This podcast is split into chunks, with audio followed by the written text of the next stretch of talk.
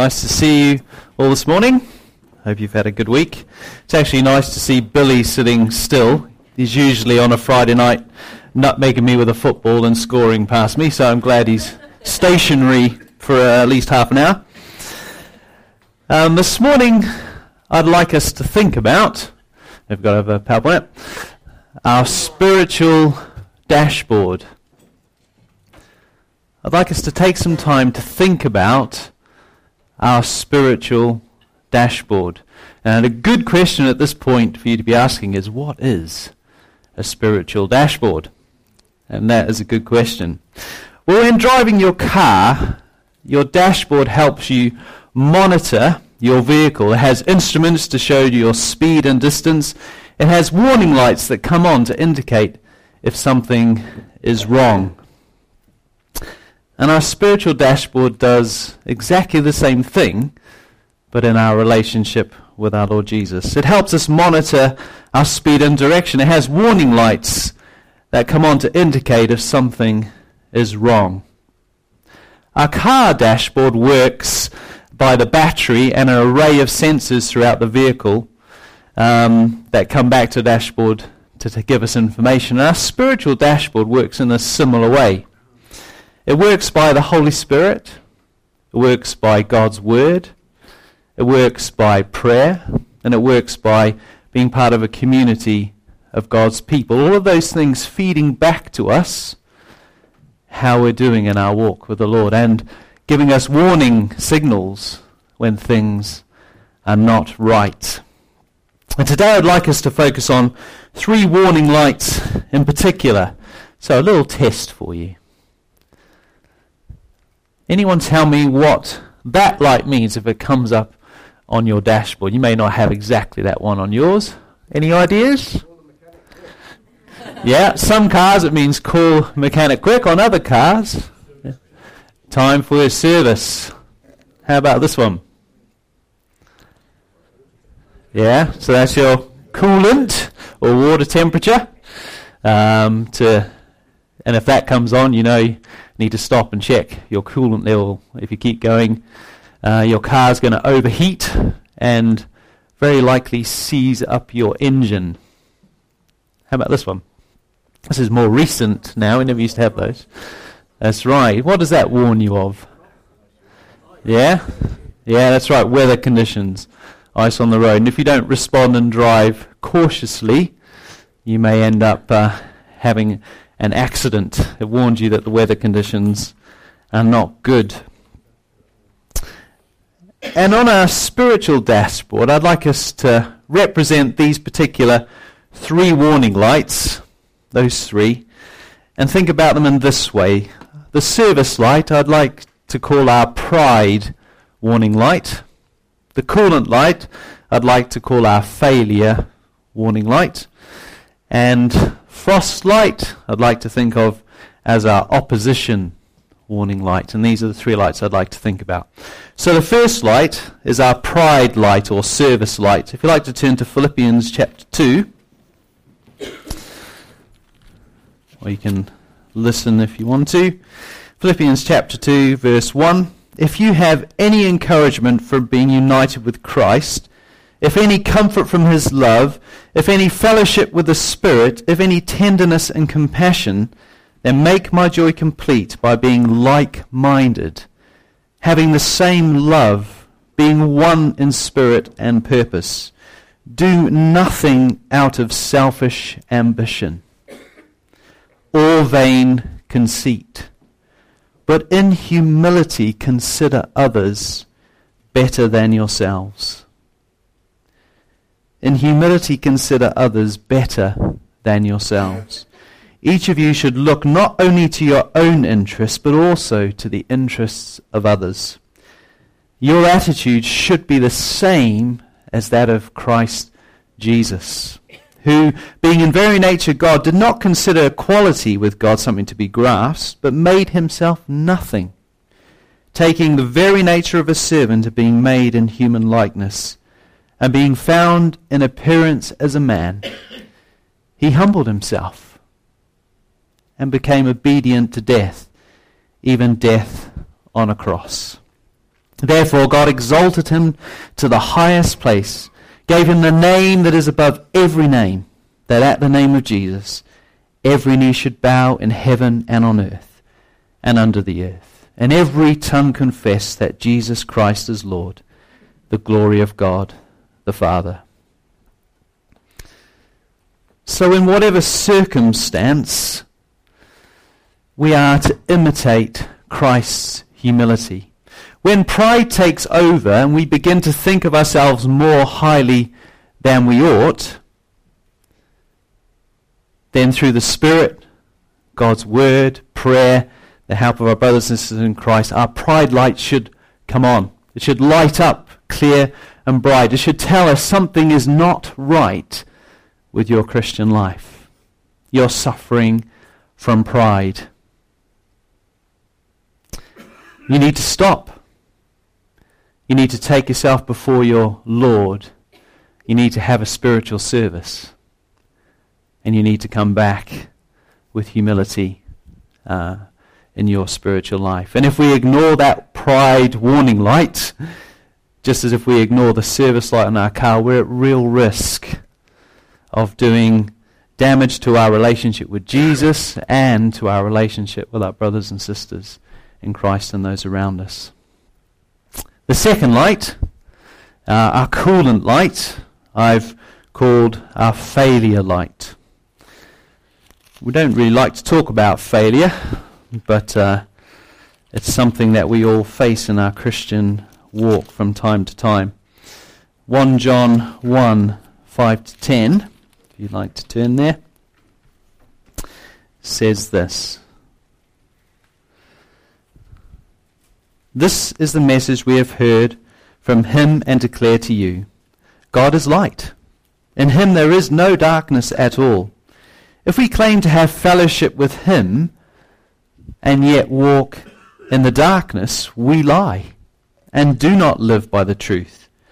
But if we walk in the light as he is in the light, we have fellowship with one another, and the blood of Jesus his Son purifies us from all sin. If we claim to be without sin, we deceive ourselves and the truth is not in us.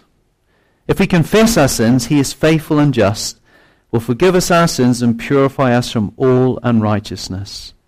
If we claim we have not sinned, we make him out to be a liar, and his word has no place in our lives. While we are forgiven our sins, the battle against sin, as we all know in our lives, continues throughout our, our earthly life. We continue to battle with it. And sometimes we fall into sin. And when this happens, when we fail in our walk with Jesus and fall into sin, our failure warning light should light up brightly in our hearts and minds. Again, through our sensitivity to the Spirit's work in us, through His Word, through those around us, through our prayer lives. We should know when we're in sin. That light should light clearly in our lives, indicating that we need to stop. We need to get rid of that sin, whatever it is, out of our lives.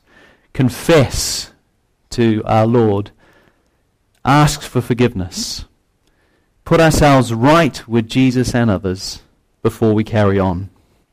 And if we don't, we're in serious danger, just if we don't, as if we don't stop the car and check when that coolant light comes on. We're in serious dangers of losing power and effectiveness in our walk with the Lord. And if we continue to drive in seizing our spiritual engine altogether and wrecking our whole relationship with Christ and with those around us. We need to respond to that failure when there's sin in our lives, recognizing it and getting rid of it out of our lives. And finally, uh, our weather warning light is our opposition light. John 15 is our passage to have a quick read of here. John chapter 15, verses 18 to 20.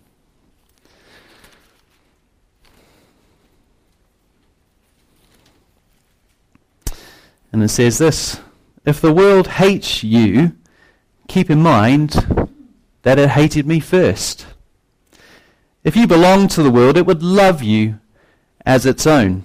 Bit of a warning there. If the world really loves you and is always nice to you, then got to start asking questions. As it is, you do not belong to the world, but I have chosen you out of the world. That is why the world hates you. Remember the words I spoke to you no servant is greater than his master. If they persecuted me, they will persecute, persecute you also. And 33 of 16 says, In this world you will have trouble. Take heart, I have overcome the world. When we face opposition and hatred from the world, this warning lamp should come on and remind us of these words of Jesus. That just as he faced opposition and hatred, so shall we. This warning light lets us know that we need to adjust our speed and drive differently, more cautiously, more a danger, more aware of the dangers that are around us. And the same when we face spiritual opposition. If we don't recognize this, if we accept, if we expect Christian life to be easy with no troubles and no opposition from the world around us, then when it hits us, it's a bit like hitting black ice. And it's easy to spin off the road and crash out altogether. Too many new Christians come to faith thinking that they're joining this carefree life with no troubles anymore part of the problem with prosperity gospel, as they call it. And then when troubles come, it makes no sense. It must be something I'm doing wrong, whatever it might be. And their warning light doesn't work. So these three warning lights, pride light, failure light, weather light, should be installed and working on our spiritual dashboards really early in our Christian lives as part of our discipleship when we become a Christian making sure these lights are understood and working. My daughter's learning to drive at the moment. She needs to understand those lights on the car, so if they come on, she knows what to do. In the same way, when you become a new Christian, you need to understand these lights well. But not just new Christians, we need reminding, don't we, throughout our Christian journey of these lights and what they mean so that we can be checking them, and so when they come on in our lives, we know what to do. That brings us to our passage for today Luke chapter 22, verses 24 to 38. So Jesus has spent uh, three or so years discipling these 12 men and many others, but particularly focusing on these at the Last Supper. That's who was there, teaching them through word and action what it means to follow him, what it means to be part of his kingdom. And these past few chapters, you probably noticed as you've gone through, that teaching has intensified as Jesus knows, the disciples don't really understand it yet, and but verse 37 tells us in Luke 22, what is it written about him is about to reach its fulfillment. Uh, and as we read through this passage now, what I'm hoping is that you will recognize these three lights. You will see Jesus doing one final check on these three warning lights with his 12 disciples, making sure they are installed and working before he must leave them and go to the cross for our sins. They are soon going to have to drive solo without Jesus there as he has been bodily with them. They'll obviously have, like we have, the Holy Spirit. And um, the word which comes from the apostles' teaching at that point, and uh, each other, but they're not going to have Jesus there in bodily form as they had. So he wants to make sure that these warning lights are working in their lives, and that when they come on, the disciples know how to respond rightly. For it seems, and I think it probably is true, that pride failure through sin and opposition are the greatest dangers the disciples are about to face and that we continue to face in our Christian walk. So, as we read through, I wonder if uh, you're brave enough. You might be willing to put your hand up or something when you recognize the particular warning light that matches what we're reading. That would be really cool. So, verse 24. So, they're at, just in case you haven't been here, they're at the Lord's, uh, the, the Last Supper. Uh, Jesus has um, broken the bread with them and the wine and introduced that, what we call communion these days that we celebrate. He's just told them that one of them is going to betray him and that he knows who that is. And as all of that is happening, as Christ is about to go to the cross, the disciples are in a dispute about who is the greatest. Also, a dispute arose among them as to which of them was considered to be greatest. Ah, Darren, good man. See, which light do you think that might be? Going for the pride light. Yeah, good man. So yeah, so this these verses, verses 24 to 30, Jesus is just pointing out to the disciples the pride light. So also a dispute arose among them as to which of them was considered to be the greatest. Jesus said to them, The kings of the Gentiles lord it over them, and those who exercise authority over them call themselves benefactors. But you are not to be like that. Instead, the greatest among you should be like the youngest, and the one who rules like the one who serves. For who is greater, the one who is at the table or the one who serves? Is it not the one who is at the table? But I am among you as one who serves. You are those who have stood by me in my trials, and I confer on you a kingdom just as my Father conferred one on, conferred one on me so that you may eat and drink at my table in my kingdom and sit on thrones, judging the twelve tribes of Israel. So the disciples are about to take up the leadership of Jesus' church, yet they still have not understood that it is not about position and power. It's about service, serving God and serving his people. Uh, verse, verse 24, as we've read, they're still arguing about who is the greatest, even at this last meal with Jesus.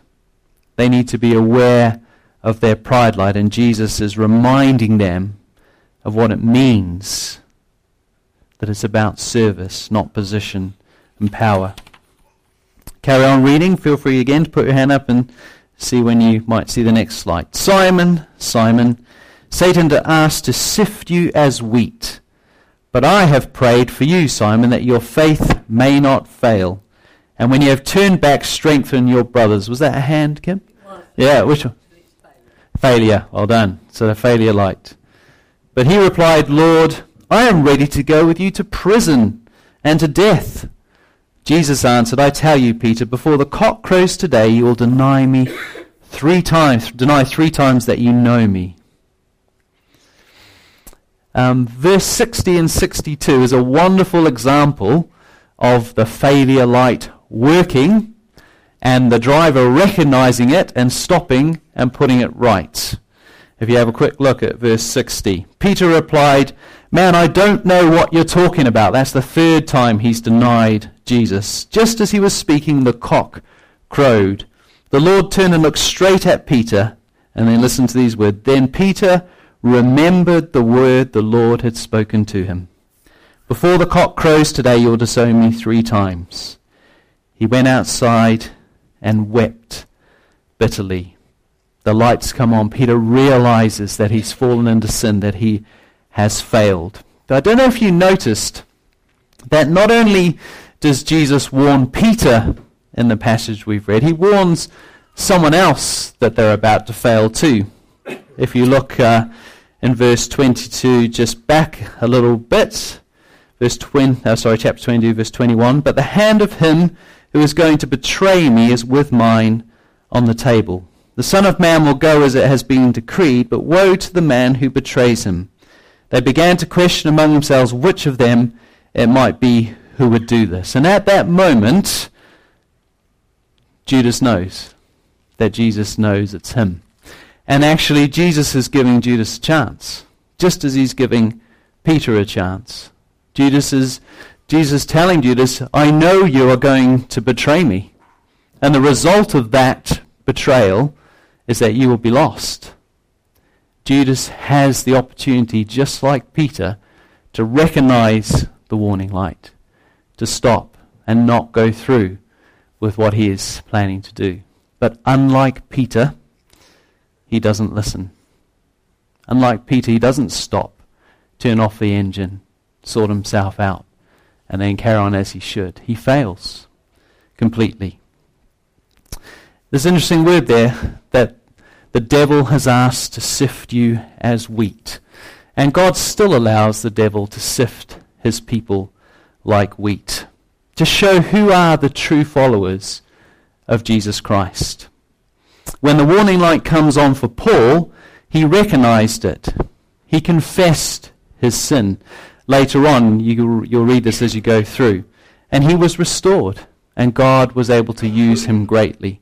But when the warning light came on for Judas, he ignored it, and he showed himself to be what he was, not a true follower of Jesus Christ. How we respond to our failure light how we respond to sin when we fall into it shows our true colors, shows whether we really are true followers of Jesus or not. And finally, to the weather light. Verse uh, 36. He said to them, But now if you have a purse, oh sorry, verse 35, I'll start there. Then Jesus asked them, When I sent you out, when I sent you without purse, bag, or sandals, did you lack anything? Nothing, they answered.